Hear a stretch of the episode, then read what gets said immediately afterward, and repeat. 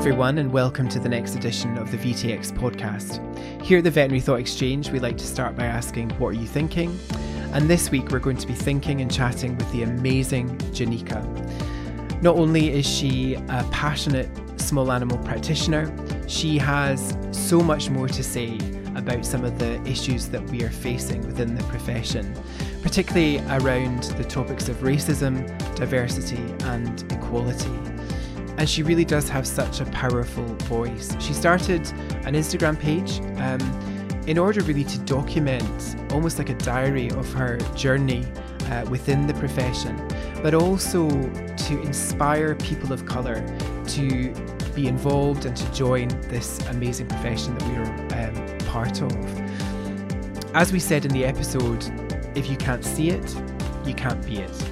And I really hope you enjoy our chat today. In our clinical segment, we're going to be continuing our discussion about incidental increases in liver enzymes. So I really hope you can stick around for that too.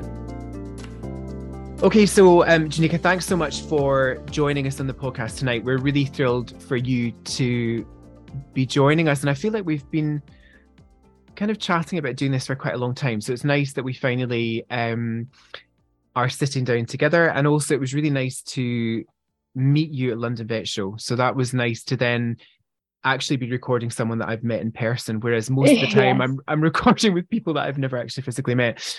I wonder if you can start just by giving the listeners an idea of who you are and just a little bit of your veterinary background, if that's okay. Yeah, sure. Um, I'm Janika Patel. I'm a small animal vet currently locuming in the Midlands, and I graduated from University of Nottingham in 2017. Um, I have a keen interest in sort of medicine and more recently just general practice um, mm-hmm. uh, and sort of mainly communication skills as well with my clients. Um, and I have also got a Instagram page called Janika mm-hmm. the Vet, mm-hmm. where I post content about sort of various aspects of my vet life, uh, cases, um, just commentary about things, um, and where I also sort of discuss uh, sort of the nitty gritty of, of, veterinary mm-hmm. life, uh, mm-hmm. the the good bits and the bad bits, um, and also my experiences as well as about. And I, I think you do that really well. And actually, as uh, many of the guests that we've had on the podcast kind of come through Instagram, actually, and and you know, people that that have pages that are insert name the vet and i'm one of mm-hmm. those I have, I have, I have, you know i have scott the vet you know and yep. rory the vet louisa the vet cat the vet you know there's so many of us yeah, yeah well no it's not and it's not a bad thing it's a great thing um so that and i think you do a really good job with that but there's a there's there was a few things that that have kind of come through you know conversations we've had but also I want to go back to a moment that we haven't discussed, um, but really has kind of really resonated with me actually. So we met at London Vet Show, and after London Vet Show, you put a, a story on Instagram, and you were saying, I think that generally you thought the London Vet Show was great, and you had a really good time, and the program was really good. But you made a sort of um, some observations about the speakers and the what that you know what those speakers looked like as far as their um, gender and um, ethnicity, diversity, whatever. Um, I wondered if you, and I really loved it, and I wondered if you could maybe not necessarily word for word, but just maybe start by by discussing why you made that statement and what what, what the reason for that was and, and that observation yeah so um, i am a person of color um, and the veterinary profession in general is not that diverse it's actually one of the least diverse professions in the uk um, i think it's less than 3% of vets identify as black asian minority ethnic and about 1.9% of rvns identify as that um, whereas the sort of the UK um, average of um, BAME people is about 14%. Um, so I, I am quite passionate about discussing diversity, um, and that's becoming much more of a thing for me as I'm getting older. Um, and, and highlighting the importance of diversity, particularly in our profession, and as well as that discrimination that people face. Um, but yeah, at London Vet Show, I noticed how there was still a lot of diversity lacking in many different areas, as you said, with gender. I think over, can't remember exactly, I think it's over 80% or more than that of the speakers were male. Um, and only, I think, about two or three speakers um, there at London Vet Show this year were people of colour. Um, compared to, I think, I think they sort of have over 200 plus speakers at London Vet Show this year. Um, so it's I guess it was sort of reflective of where we're at at the moment in in the veterinary profession because we're still a very undiverse um, profession. Um, but yeah, I I just wanted to highlight that to people who follow me because um, I think that really sh- needs to change and, and should change. Uh, we we need more people with different voices um, in our profession and in different backgrounds, different perspectives to really enrich in our yeah. profession. Yeah, I think that, but it's it's funny because I think even if you were, I think you just have to look around at events like London Vet Show and different you know events that vets get together and actually you don't have to look that hard to see that there is actually that lack of diversity. I wonder, and, and and I'm sure we're not the only profession that suffer from that, you know, from that from that issue. Um, I think it's always really difficult because I I think, you know, and we've had conversations on the podcast before where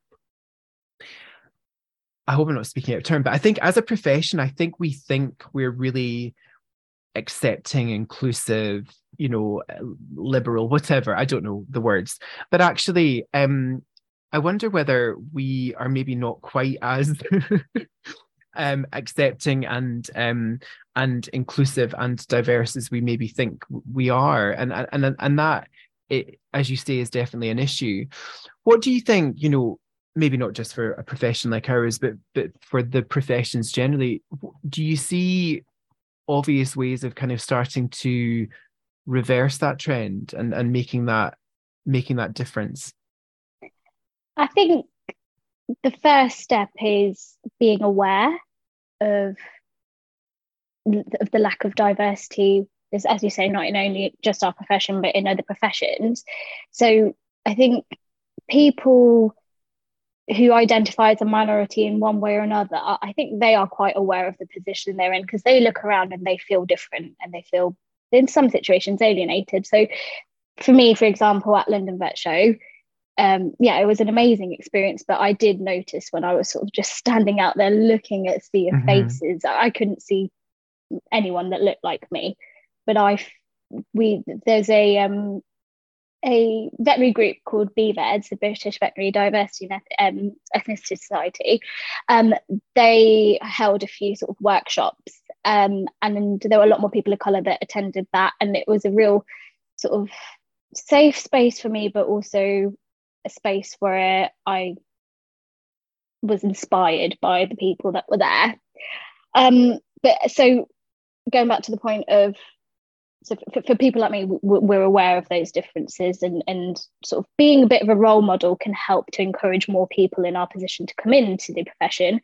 But people that don't look like us like white people people that are straight you know people that are in the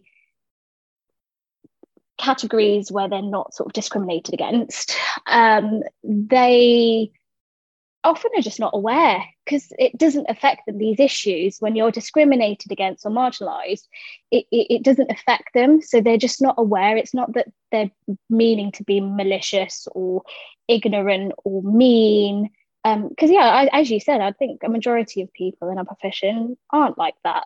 They they they don't go out of their way um, to marginalize people and discriminate against people. They're just unaware that this happens.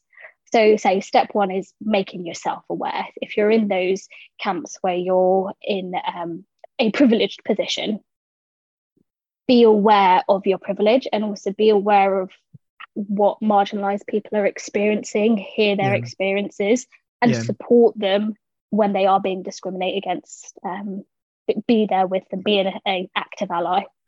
and I think correct correct me if I'm wrong. I think it's again that understanding that it's not necessarily. I think we think we're immune to this because we're not seeing the obvious racism sometimes that we see on the news where I mean, it clearly there are, you know, racist, awful things that happen in the world. But it's not necessarily about those. It's about, you know, stepping into someone's shoes and living day to day and actually experiencing the type of discrimination or racism or whatever that that is not um that really obvious stuff that you see on the television right so there's mm-hmm. it's not it's not just one thing it's mm-hmm. multiple mm-hmm. different things and and and sometimes i think maybe there is a lack of understanding of that would you would you agree no definitely it's like the the instances of overt blatant racism mm-hmm. i i feel becoming less and less or, or i'm experiencing less and less as well there have been points in my life when i was younger where i experienced overt racism so, for example, when I was young, I was waiting out um, at, um, outside a shop whilst my mum went in to get something because I was eating an ice cream. These group of boys, probably about five years older than me, just came up to me and said, Oi, you, P A K I, go back home. You don't belong here. And this was me at probably about age 11, 12, not knowing you know so how, anything about that. that was my sort of first experience of overt racism so how so how that can't be that long ago because you're not that old. You're, very, you're I'm 28, so uh, that was bit... back in the sort of mid 2000s. yeah, the, yeah, around there. So let's just get our head around that. Everyone that's listening, the mid 2000s. So that in my, you know, I was born closer to the 70s. so, so the for me the mid 2000s is like modern day like you know like i i think that is mind blowing that that people would say such i mean i just can't believe it but there you go but that's the reality yeah. is that that happens so obviously that you know overt racism like that we can all mm-hmm. get we can all be like okay no that's not yeah. okay um i wonder what is there kind of examples of maybe things that are not smacking you in the face like that as far as you know where you've experienced that within in within the veterinary community within veterinary practices you know things that maybe people wouldn't realize affect you but they do. Yeah definitely. I've experienced them and the general term for those um, experiences um, or instances known as microaggression mm-hmm. microaggressions. I know you had a podcast about yeah, it with daniela yeah. and rosie yeah. mm-hmm. um, which was really good by the way. Oh thank you. Oh, they, and aren't they really wonderful? yeah yeah. but um, i have experienced microaggressions um, and up until quite recently and it's something that i will experience. Um, but basically, a lot of those microaggressions are unintentional slights or remarks um, that can belittle someone or discriminate against someone, but they're not intended to. It's just the impact that they have. So it's really important to understand that you may not intend to offend someone, um, by but by making those slight remarks, it, it's the impact that matters of, of how that the person takes it. So, for example, one thing I hear quite commonly is where are you from? Or no, where are you really from? And and you know, I've had that a few times, um, particularly during EMS placements. Um, and it's it gets tiring to deal with when you have those little sort of slights like that. Um, trying to, you know, when they say, Where are you from? Well, South London. No, where are you really from? I was, I was born and raised in South London no, no, where where where are your parents from? My dad's from Tanzania, my mom's from India. Oh, yeah, India, right. So you're Indian. I'm like, yes, yes, I am. And then I actually had one client when I was on EMS, when the vet had stepped out of the room. Um, one client went down that road and then said, once if I got to the sort of India bit, they're like, oh, India, my sister went there a few years ago. Very dirty, disgusting place, filthy, smells disgusting. And I'm like, I'm just standing there like, um, and again, I was about 20, yeah, 20 years old at that point. So I didn't have enough confidence in myself to call mm. call that out. I just can't. Like I think yeah. But yeah, I don't know. I mean, I just don't know what I get. I always like I feel it just yeah, I don't it know. It just makes you feel icky, doesn't it? I Yeah, um, yeah, like I just oh, I mean yeah on so many different levels like what you know what I understand. I yeah. So when when people ask me where I'm from, and a lot of times it's just from general genuine curiosity of because a lot of people ask that it's, it's it's a conversation starter, isn't it? Where are you from? That in itself is not offensive. It's the connotation behind it sometimes that people put intentionally but then also then when you persistently ask someone when they've given you an answer of where they're from trying to sort of dig at something and trying to uncover their sort of ethnic identity. If they don't want to disclose it they don't want to disclose it. If they do they will tell you in that first answer they give you. That's what is offensive and that's what can get to people. Um, but yeah there are other microaggressions like oh you know you act so white which again I get sometimes. um, um, funnily enough, sometimes I get it from family um, because I've uh, again this is another road I can mm, go down in terms mm. of mm-hmm. discuss discussing about assimilating into white culture, especially as a young person mm. um, and, a sort of a first generation born British Asian here. Um, but yeah, sort of I I did adopt a lot of white sort of a lot of white culture when I was younger because mm-hmm. I wanted mm-hmm. to assimilate and fit in with my peers.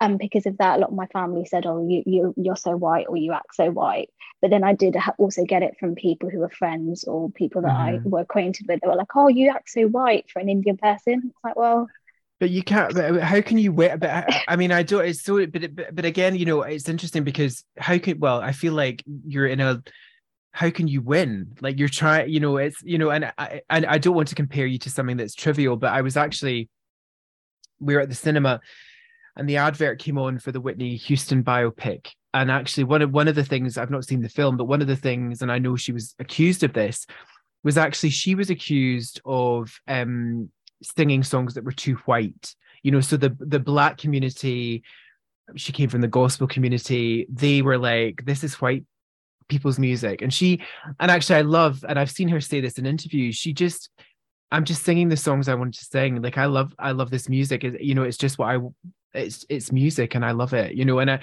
i thought there was kind of an honesty in that that it's just you know it, it's just what i want to do. Like you know i mean it's it, and, and i think it's so interesting that you're kind of getting that from every angle. It's yeah. almost like it's almost like you can't win. Um do you do you think that so again actually you know you spoke about that kind of questioning from clients. What about within teams within within um you know the the teams that you've um worked in the veterinary teams? Is there is there anything from that perspective? I know the thing is and this is what kind of is always a little bit of a funny thing you know people talk about banter and there's a lot of stuff that we say that and i've certainly had things said to me ingest maybe that are not i don't know now that i think about it potentially i, I don't know not always 100% mm. on the money. But um you know so I, I think that there's a lot of that banter piece. It's just a joke. We're just having fun. And we say a lot of things in the prep room that we probably get fired for or cli- if clients heard some of the things we say don't do you know what i mean? Like if i if if if, if they if someone had filmed me through my veterinary career, I would have made it about five minutes. I would have been fired day one.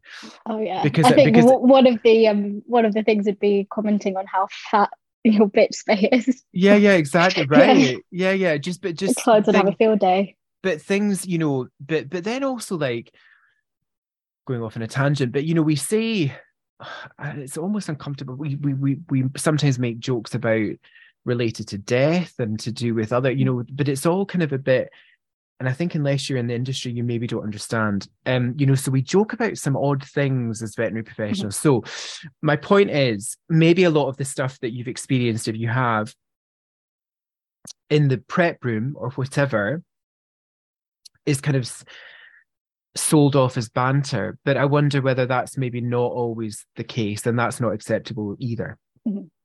Um, yeah, I have. I mean, I've been quite lucky that during work, majority of my colleagues, if I've been discriminated against, um, they will support me, and if they, they, I've never felt like I have had an intentional dig or even an unintentional, like a microaggression regarding my race made about me. Um, it's more comments that they make about other people or other sort of topics. So mainly around COVID. There was a nurse that made some comments about Chinese people. Um, and I I called that out, like you know, though she was just joking around, like, oh, oh, these Chinese people with their viruses, and it's like because we had a, a Chinese client um, in with a dog, and I was like, no, that's not acceptable to say. Um, and she was like, oh no, it's just a joke, you know, I was just joking. But yeah, it's it's more that I've observed it. I have heard other people, um, other people of color, um, and other, and, and other people in marginalized groups um, have those instances um, where they have been sort of had a microaggression from a colleague. And actually, um, from the BVA voice vet, uh, Voices of Vet survey in 2019, um, I think there was a statistic saying that most common form of discrimination or, or, sort of where most discrimination was coming from to people that were discriminated against in the profession was from senior colleagues. So I think about 53% of reported discrimination was from senior colleagues. So it you know, I have heard of it. I've not luckily experienced it, but other things where they have been those sort of jokes and banters, I have called them out. Um, and I think, you know, it's it's I understand sometimes when people make these jokes and they're a bit off the cuff or a bit sort of close to the mark. I, I don't hold it against them. It doesn't mean that they're a bad person. And I think a lot of people are worried now that especially with with all these conversations happening about discrimination and, microaggressions people are worried that oh no i'm going to say the wrong thing or put my foot in it or you've got the other group of people be like oh these are a bunch of snowflakes or you know um, uh, uh there's uh, they're all just taking offense to anything. Um, but all of that comes from a fear of being labeled as a bad person or being seen as a racist or misogynist or homophobic. That's not what you know you just saying that one comment doesn't make you that. It just says, mean, means that you've made a racist comment or homophobic comment whatever. But you if you are called out for it then don't don't get too offended don't mm-hmm. try and brush it off as just banter as jokes apologize yeah. say you know i'm sorry didn't mean for it to offend you or didn't mean for it to come out like that at all I'll take mm. that on board and educate yourself on how that has an impact on those uh, on on people. I think the problem is so that's of course the right thing to do. And then uh, you know we talked in previous uh, podcasts about the silent majority in the middle, mm. who actually do just want to do the right thing and want to learn. excuse me, and and will do better. I think the problem is that the loudest voices are usually the at the extreme ends of the spectrum right mm-hmm. Mm-hmm. and the ones that are the the ones that are the the snowflake bashers are they're they're not gonna if you call them out they're gonna be even louder or mm-hmm. and so i think there there are some challenges there you know mm-hmm. i mean again again not speaking out of term most of the time they're white men so you know that is true so you know you know i don't yeah. you know I, I, you kind of are like mm, you know easy for you. You know like I, and I, I i i'm a white man like i can't be too you know i can't be too disparaging but but it's mm. do you know i mean it's all relative isn't it? And you you don't until you've walked in someone else's shoes you've got no idea. You've got no idea about the day-to-day differences and all that kind of stuff. You just don't know. Like it's it's it's impossible to to know. Um i wonder you know you have obviously put yourself i'm i'm always interested in this you've put yourself out there a little bit by by creating an, an instagram profile you know insert name vet um and um which is again you know great what what was the what was your reason for that? Do you, is is there a is there a particular message that you're trying to get across? Is there is is there an agenda, or is there, or are you? I mean, you come across so well, and you're so personable, and and and I think you you know I, I think your voice is very important. You know I, I i from from what i see on social media. But but is there a, a secret agenda? What are you what are you i, just, I mean i want to be rich and famous. So that's it. That's my agenda. Don't, listen don't don't we don't we all? I mean i think that i'd rather i'd rather be rich than famous i don't want the fame i just want the money like that's like Adele. She doesn't want the fame. She just wants, yeah, she just mm-hmm. wants to be a singer.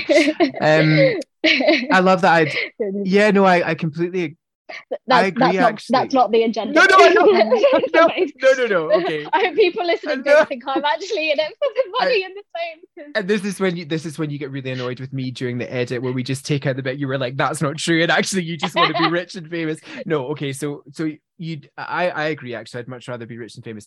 But hmm. yeah, so what's what was the purpose of of that platform if there was one? and It's okay if there yeah. wasn't, but I'm interested. No, there there was. So it was two things the first thing was I wanted it to be a little bit of a diary for myself to look back on of my experiences with different cases and, and what I can do as a vet and my achievements. Um, certainly at the beginning of my career um, and throughout, really, I've suffered from imposter syndrome.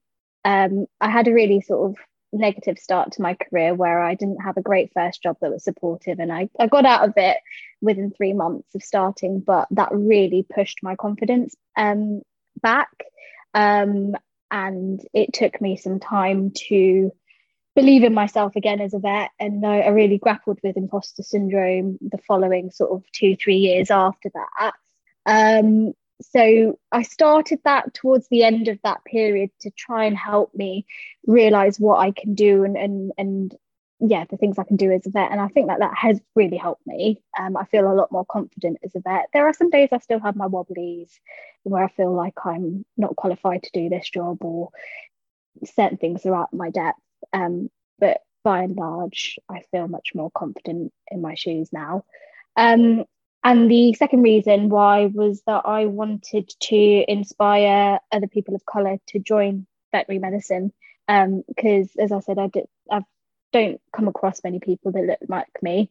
Um, and I remember the times that I did when I was a student or even as a vet, um, I would get so excited at just seeing someone that looked like me doing the job. Um, there was one time on a mixed farm mixed farm practice EMS that I was doing, there was a an, a young female Indian vet there um, doing farm visits, and I was I was just so in awe of her. Um, you know, she was short like me as well, so I was like, how how can you do pregnancy diagnosis being so short? And she was there doing it. But um, yeah, she it was just so good to see someone like me doing this job, we had conversations about um, racism and, and, experiences that she had, particularly um, in the farming industry. Um, and that was, yeah, that was really inspiring. So I wanted to have this platform to be able to mm-hmm. just show people and also, yeah, educate people about veterinary medicine.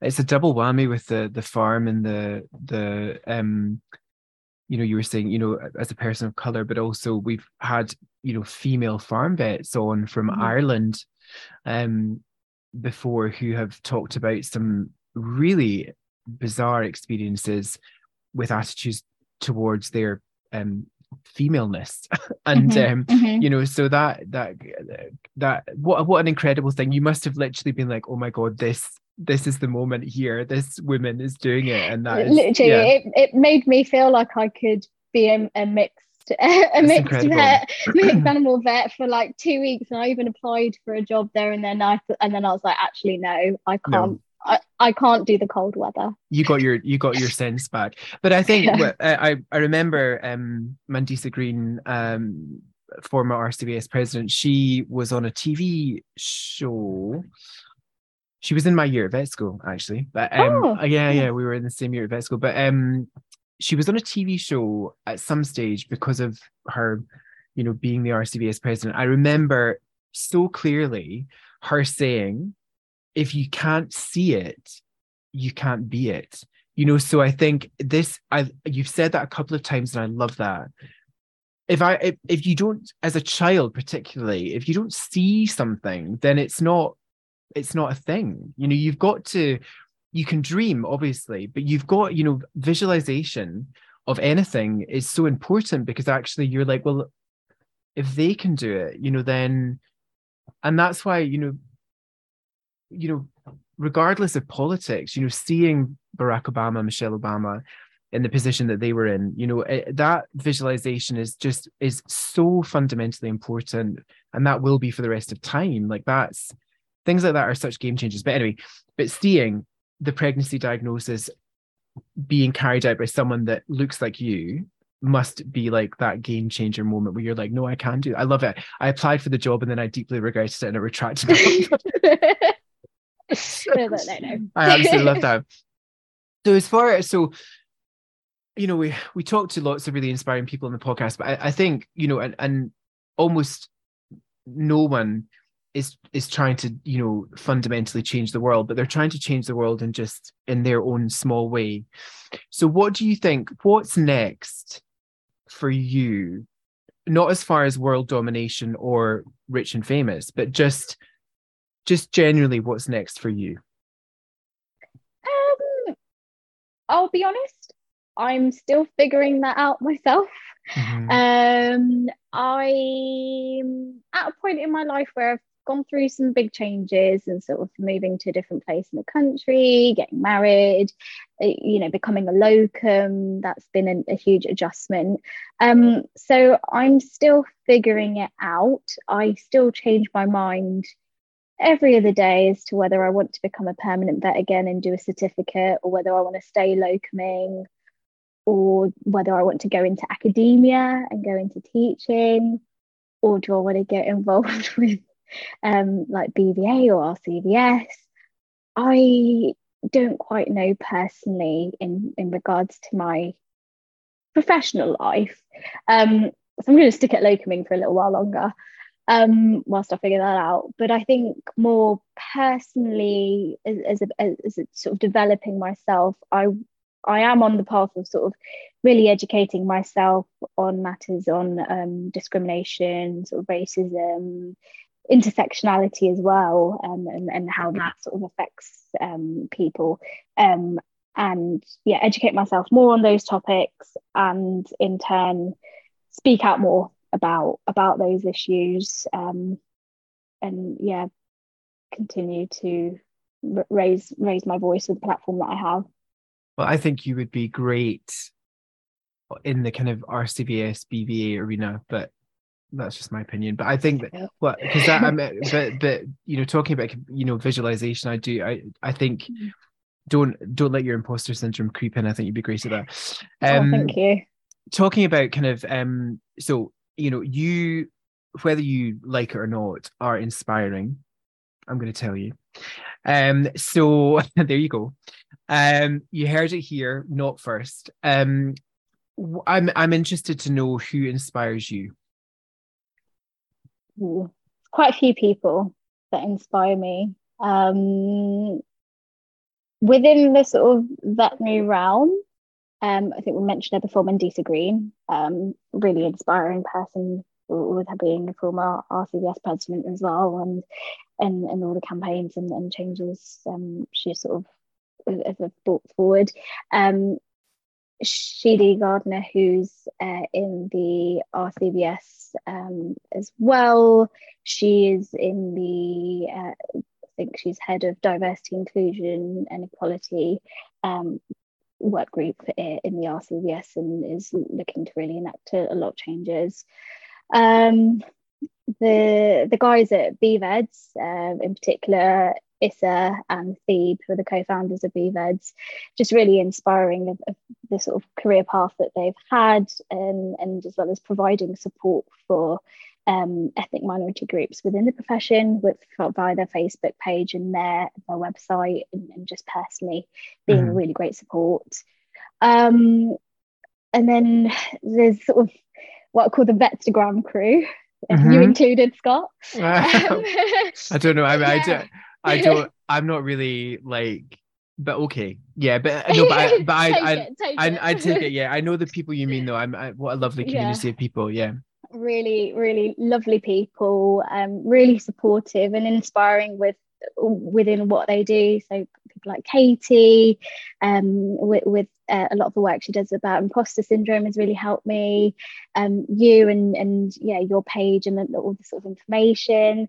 There's a brilliant vet in um, Australia called Dr. Magda who does really great case discussions, and I she's love just her. a all around lovely person. So she's been on the Um, podcast too. She's been on. So there's a. oh yeah, I think I've listened yeah, to her yeah, yeah. podcast. She- Yeah, yeah. She is one of the nicest people. Do you know? Like she's just a nice person, yeah. right? and, yeah. and she deserves everything. I say I've, I've we've been back and forth with DMs um for a while, Oh. and she's just yeah amazing. And she's been through a rough time recently, and it's just sad to see people like you know genuinely good people that meanwhile are Mhm. being teared down by trolls on the internet, as I like to call them. But yeah, that was uh, yeah i mean I, I know exactly the situation you're talking about and just Mm. super it takes a lot i mean i yeah i was starting to become a bit of a keyboard warrior but, um, but just because i'm just like for god's sake like what are we doing? Like li- literally ripping each other apart. Like what is Mhm. this about?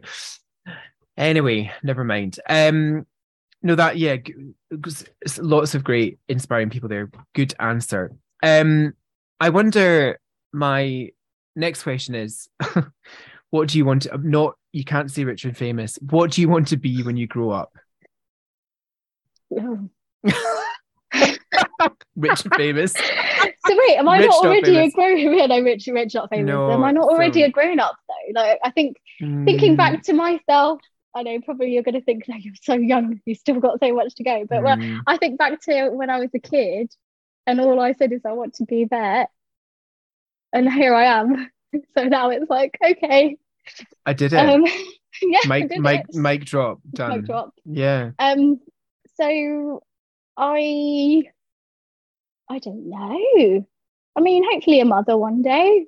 oh okay good answer well that's a good answer Yeah, that's, That's a a- full time job, isn't it? Yeah, Always. that's we've not had anyone say that before. Actually, that's a really interesting. That's a lovely answer. Let's stick with mother, rich, M- rich mother, mother, rich, not famous, mother. rich not famous Um, mother. Okay, fine. Yeah. okay, good. Um, so I, think you know you. I think I probably know the answer to this question, but you um, obviously um, it was Nottingham you graduated from, wasn't it? Nottingham. Yes. So take yourself back to your year of graduation. In fact, no, take yourself back to the year of a- application. So you put your application in for vet school. Going back, rewinding time, Mhm. would you still submit your application to vet school? Yes. And there have been many, many times in my life where I have asked myself that question or been asked that question and I've said no. And regretted going, well, not going to vet school, but becoming a vet. But now, right now, yeah, no, I I would have still done. I can't imagine myself having done anything else. So that's the thing. It's a, I was so fixated on on becoming a vet since such a young age that even through the real tough times, the first sort of two three years of my career, I still couldn't think of what else I would have done. Um, and now I've gotten through that real real rough patch, and hopefully it never comes back again. Um, yeah, I would I would do it again. Good, good answer. Um, and if there was one piece of advice you could give to the people that are listening, what what would that advice be? don't be afraid to speak up. Um, I know that it is hard to speak up in the face of discrimination, especially if you're the one being discriminated against. But even even if you've witnessed discrimination, you know it's it's hard because you think that you're going to be ostracized. You feel like you're no one's going to take you seriously or people are going to take you too seriously and you're not going to fit in anymore. But it's really important to not let any forms of discrimination slide. The more people that speak up about it, and especially people that witness discrimination and, and support the people that have been discriminated against, speak up about it, the more likely that that sort of toxic culture um, mm-hmm. is going to end. So yeah, that's that's what I'd say. Good. You're very wise. Very wise. Oh, I'm, I'm not. I'm not. for for someone so young. no, I'm joking. That's so patronizing. I'm joking. I'm just jealous that you're not. That I'm not young. My deepest regret. um. Oh well. Listen. Honestly, thank you so much for um taking the time to chat to us. You know, topics that we haven't discussed really in this way before. I you know we appreciate your honesty and and i hope um that you know people listening um will you know find comfort and um inspiration in, in your words and I'm, i certainly i have. So um thank you so much for taking the time to chat to us today. Thank you scott. I really appreciate that. Thank you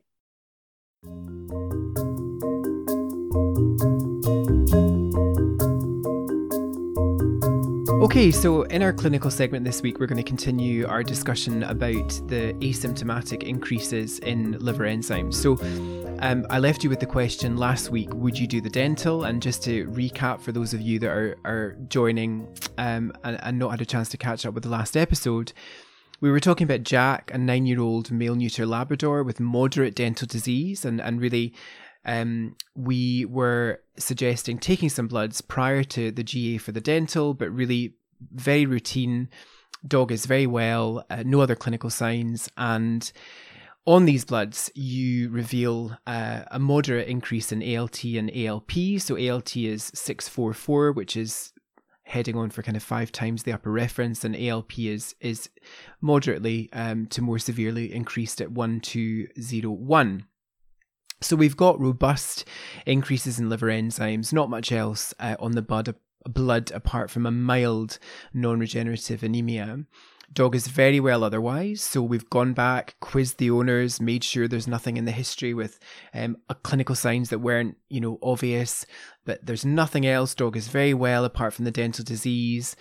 Uh, no other drugs in the history. It's Really important. Any drugs or supplements that the dog may be may be taking. So then the question was, you know, you know, do you do the dental? And I think in a patient that has these liver enzyme increases where they really require the GA, you know, the the the mouth is terrible, or or they've got another reason to have a GA that's more pressing, then having increases in liver enzymes doesn't necessarily stop you from doing the GA. But I would say in a dog where the dental disease is not severe, um, then there may be, uh, you know, consideration for sort of pausing and and uh, you know thinking about these enzyme increases a little bit more. The other thing to consider is, you know, this is an older dog. There there may be some benign um, changes within the liver with, that have developed with age that could be contributing. And also, dental disease may cause some increase in liver enzymes. You know, anything outside the liver that's uh, potentially uh, uh, infectious, inflammatory, reactive, you know, all of these things could be playing in. So, all of that kind of has to be a, a possibility. So, age may be playing a part. The one thing that does ring a bit of an alarm bell for me is the fact that this is a Labrador, and we know that Labradors are predisposed to. Um, certain types of hepatopathy, copper associated hepatopathy. Um, so you know that's something else to consider. You know the signal the signalment does kind of potentially take you down a, a certain road. You know, so if this was, um, uh, you know, uh, again. another breed that is predisposed to chronic hepatopathies, such as Dobermans uh, or Shar Pei with amyloidosis, if this was a young dog, then maybe you'd be more concerned about things like a portosystemic shunt. So the signalment does um, play into this, you know, a little bit as far as what animals get. And like I said, older animals get nodular hyperplasia, so it may not, you know, there, there could be a benign process at play here. I think the first thing that we wanted to do with Jack was confirm that these were repeatable results. So we we did get the dog back, I think two to three weeks down the line and we we showed that the results were exactly the same. And then, uh, you know, after revisiting the history, as we said, I, I gave the owners a couple of options actually, um, and the options that we gave the owners were to do further investigations, you know, so to, to, to consider further investigations for um, liver disease, um, or to give the dog some supportive care for the liver. So, uh, you know, a combination of Denamarin and Destolit, so a, a SAMe containing product and Destolit for uh, four to six weeks to see whether that had any positive effect. Um, or, you know, to do literally nothing um, and again monitor the ALT at another time point. I think we felt like we demonstrated it was a persistent finding. So I encourage the owner to sort of say, well, look, do we give the, the liver some supportive care um, and retest the blood or, um, you know, do some investigations? And they consented for some investigations. And so the first, first thing I would do is, is consider liver function. So we look at our standard biochemistry and, and and we say to ourselves, what about that biochemistry tells us about liver function? And the answer to that question is um, urea, uh, ammonia, uh, uh, bile acids, um, bilirubin, uh, cholesterol, um, glucose, albumin. And so, for instance, things like albumin will be will go down with liver failure, but you need about 75 to 80% of liver function loss to, to downregulate albumin. Glucose will also go down with liver failure, but again, about 80% of liver function loss for that to happen. So that's kind of quite progressed, and, and, and certainly that is not at all the case in this dog.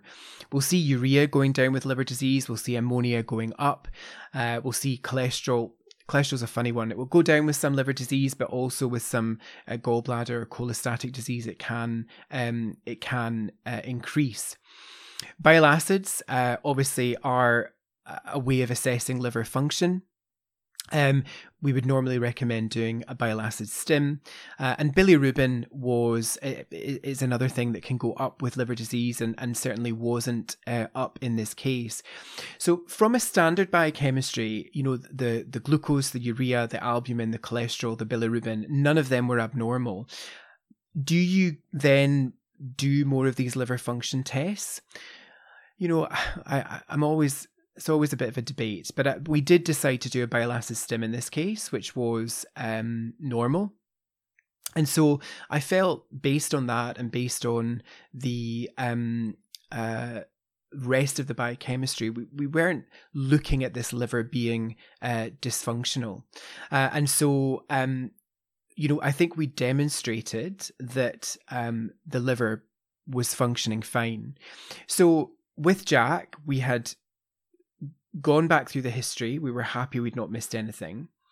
We'd quizzed the owners appropriate, appropriately about other stuff that might cause raises in liver enzymes.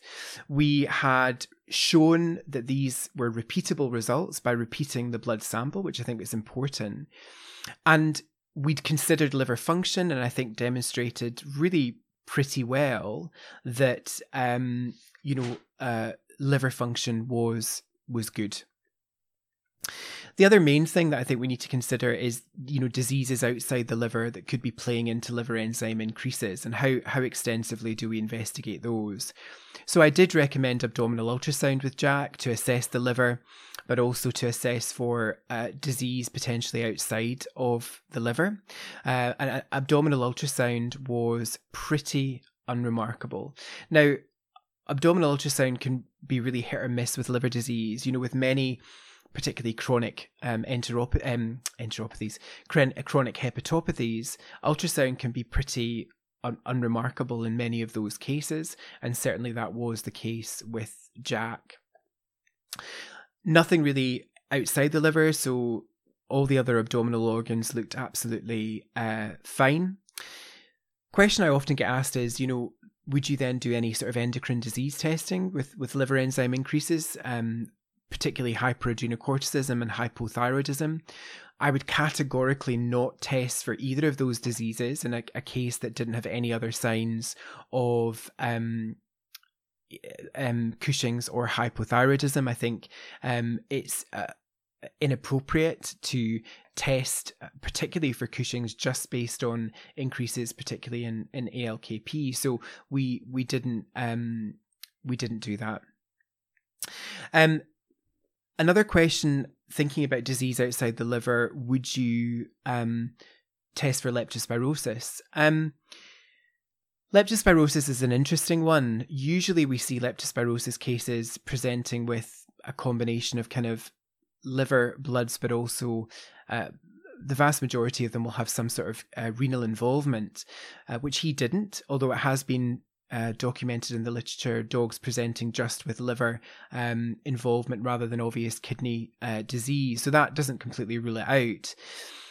Usually they're sick. Um, there was nothing else about his hematology biochemistry that suggested lepto, um, but uh, to be belt and braces, we did uh, test in his case, uh, and his leptospirosis testing came back uh, negative. The final thing we did, and again, debatable in in some ways, was we did an FNA of the liver. Before the FNA, we did um, check coagulation parameters, which were normal. Um, so the FNA of the liver uh, was carried out, and it came back uh, as completely unremarkable. Now we know that an uh, unremarkable FNA certainly does not rule out uh, liver disease. Um, the majority of the time, um, it gives you a bit of a guide, maybe, but actually, um, it, it doesn't always correlate well with what the the is actually happening within the liver. So we've now got a situation where we truly have incidentally increased liver enzymes. We've done imaging of the abdomen to exclude extra hepatic disease. We've we've done ultrasound obviously to include the the liver, some FNAs. Liver function is okay. Um, and we've even tested for leptospirosis, which was unremarkable. And so I suppose then, you know, my question is, what do we do next? I think the owners in this case um, were happy that we'd not found anything with the um, with the the liver um, in, or, or investigations generally. Um, and we were at a bit of a crossroads then as to what to do. So at this stage, the owners did elect for six to eight weeks of SAMe and ursodeoxycholic acid, so a combination of denamarin and Destolit. Um, and the liver enzymes did improve a little bit. So um, they went down from the 600s to the the mid 500s in ALT. Um, but we're not normal. Um, and so at that stage, we discussed with the owners that really the, the next step in investigation would be to consider a liver biopsy. And so this week, I'll leave you with the question Would you recommend a liver biopsy in this case? And I suppose the other thing to think about is what information are you going to get from the liver biopsy that actually might be truly beneficial to the patient? So I'll leave you with that and we'll finish off this little story next week.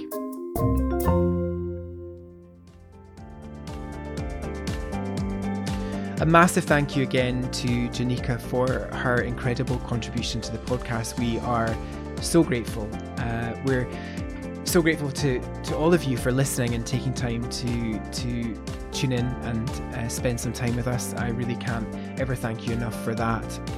Uh, we will hopefully see you again very soon to bring you another incredible uh, speaker from our profession, but also to finish off our chat about those pesky liver enzymes.